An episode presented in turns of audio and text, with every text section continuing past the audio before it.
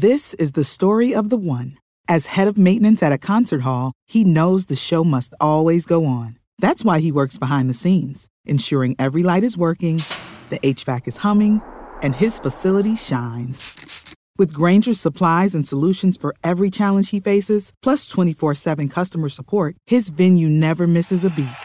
Call quickgranger.com or just stop by. Grainger, for the ones who get it done. This is a Knewz.com news flash. On Thursday, May 25th, Florida Governor Ron DeSantis announced that, if elected, he would consider pardoning all January 6th defendants, including former President Donald Trump, on his first day in office. In the The Clay Travis and Buck Sexton Show podcast, DeSantis said that if he won the presidency, he'd intend to set up a team to look at all these cases of alleged weaponized political targeting. He added, I would say any example of disfavored treatment based on politics or weaponization would be included in that review, no matter how small or how big. We're going to find examples where the government's been weaponized against disfavored groups, and we will apply relief as appropriate. He continued. But it will be done on a case by case basis.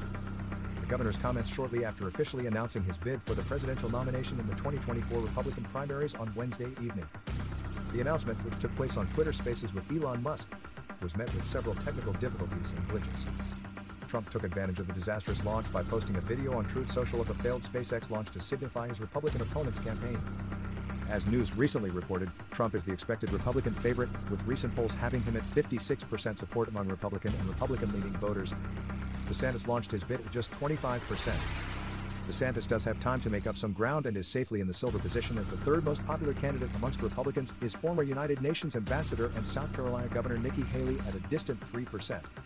The Florida governor is also the only Republican nominee polling well in a head to head with sitting President Joe Biden, beating him by two points according to a new Quinnipiac University national poll.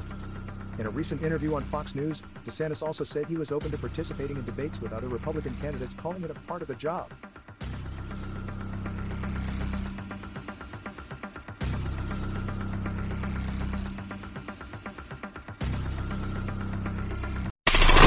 Knowledge. Knowledge. Unfiltered. Unfiltered. Knewz.com. Knewz.com. Knewz.com.